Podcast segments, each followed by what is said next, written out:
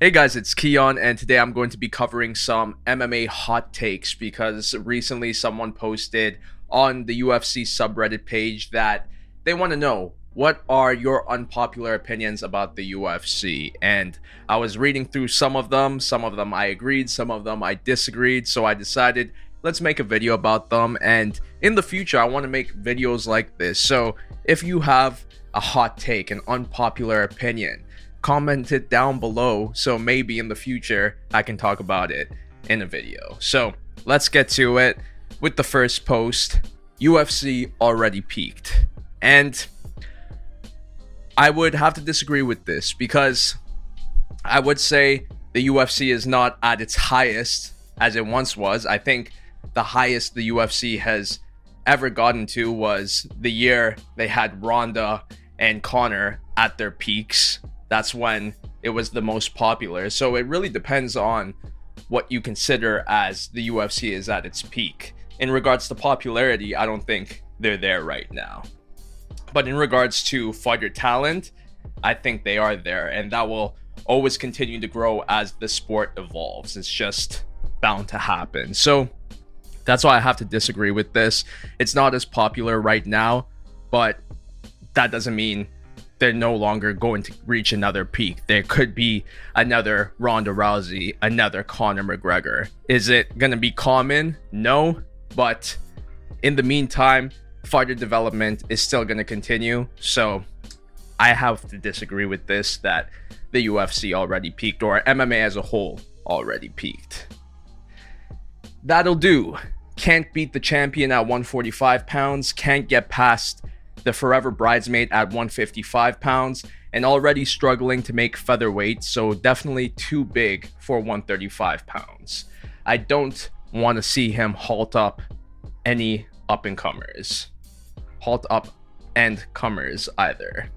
And I, I, I think I said that'll do, but that'll do Max. So in regards to Max Holloway, is he past his prime? Is he past the best years of his MMA career? And this is hard to say as a Max Holloway fan. I love the guy, but I don't think we're ever going to see him become a champion again. I think he'll still be a very good fighter. He'll still get wins here and there, but in regards to actually capturing a belt, and I'm not talking about an interim championship, I could see him probably doing that, but an undisputed championship, I don't see it happening. He's already 0 3 to the current featherweight champion Alexander Volkanovski. And after their last fight, it really showed that Alex is on a whole nother level from Max right now. Max is just not going to be able to compete with someone like Alexander Volkanovski. And even if he moved up to lightweight, those are the same type of fighters like Alexander. They're on another level. Islam Makhachev, I'm sorry, I just don't see Max having much success in that fight. Charles Oliveira, that's a rematch I'd love to see, but still a difficult fight. And look, Max going up to 155, we saw it happen when he fought Dustin for the interim championship. It wasn't the greatest. He didn't look like the 145 max, and a lot of that was because he lost the size advantage compared to when he's at featherweight, and also his power just doesn't translate well at lightweight. So even if he wants to leave the division and go to 155, I still don't see him becoming the champion there. Even the person who wrote this post said if he goes down to 135 or he's unable to go down to 135, like that's out of the question. I, I shouldn't even be mentioning that right now. It doesn't look good for Max Holloway in the end of the day. He's probably going to stay at 145, get wins here and there, but I don't see him capturing the belt unless Alexander loses it. But even then, even before Max fought Alexander for that third time, in his fight against Yair, I wasn't impressed, even though he got the win.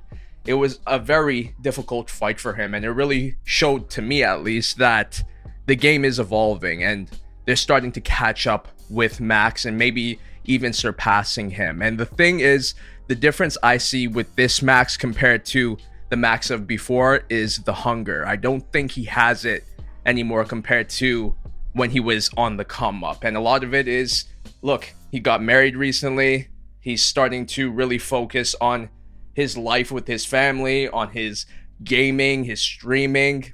There are other things in his life now that are taking up his time and his mind, which is fine. That is life. But in order to be the best in MMA, you have to be dedicated to it fully. And I'm not saying Max isn't, but I just don't think it's to the same degree as when he was on his come up, when he became the champion, and when he was defending his belt. Bisping is the worst commentator. I actually like Michael Bisping quite a bit. He is probably one of my favorite commentators out there. He's a good mix of knowledgeable and entertaining. I would say the same about Daniel Cormier as well.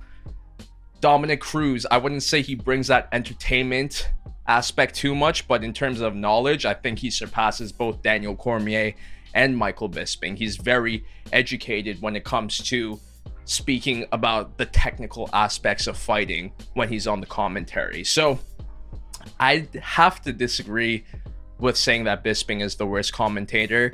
For me, as of right now, I would have to give that title to Joe Rogan. And maybe that's a hot take in itself, but I just don't think Joe Rogan is in it like he once was. Like compared to when he was doing it full time every card with Goldie back in the day, he was so invested into the sport at that point. But now, ever since he's been doing it part time, because he's focusing on his podcast, his comedy, it just feels like his knowledge about the sport, not like the technical aspects, but just the culture of the UFC, the fighters, what's going on, this and that.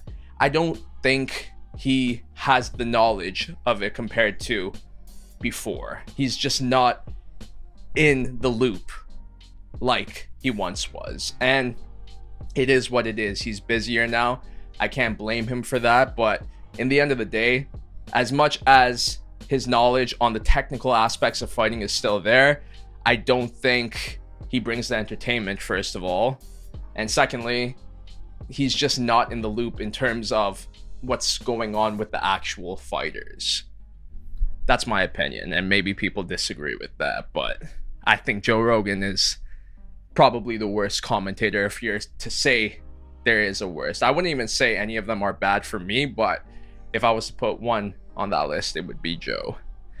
Being a double champion is nowhere near as valuable as it's made out to be. They dropped the lower weight belt almost immediately because of how difficult it is to yo yo between different weight cuts. And if a champion does move up in weight, he immediately gets the title fight, which isn't fair because he hasn't proven himself in that division. It's led to a situation now where someone who has almost zero grappling ability and a grand total of four UFC fights could become double champion, at which point the term will be rendered meaningless. It's madness that this rare, unique accolade is shared by all time greats like Daniel Cormier, Henry Cejudo, and Amanda Nunes, but at the same time is held by the bum Conor McGregor and Alex What is Wrestling Pereira. All right, let's just say Conor's not a bum.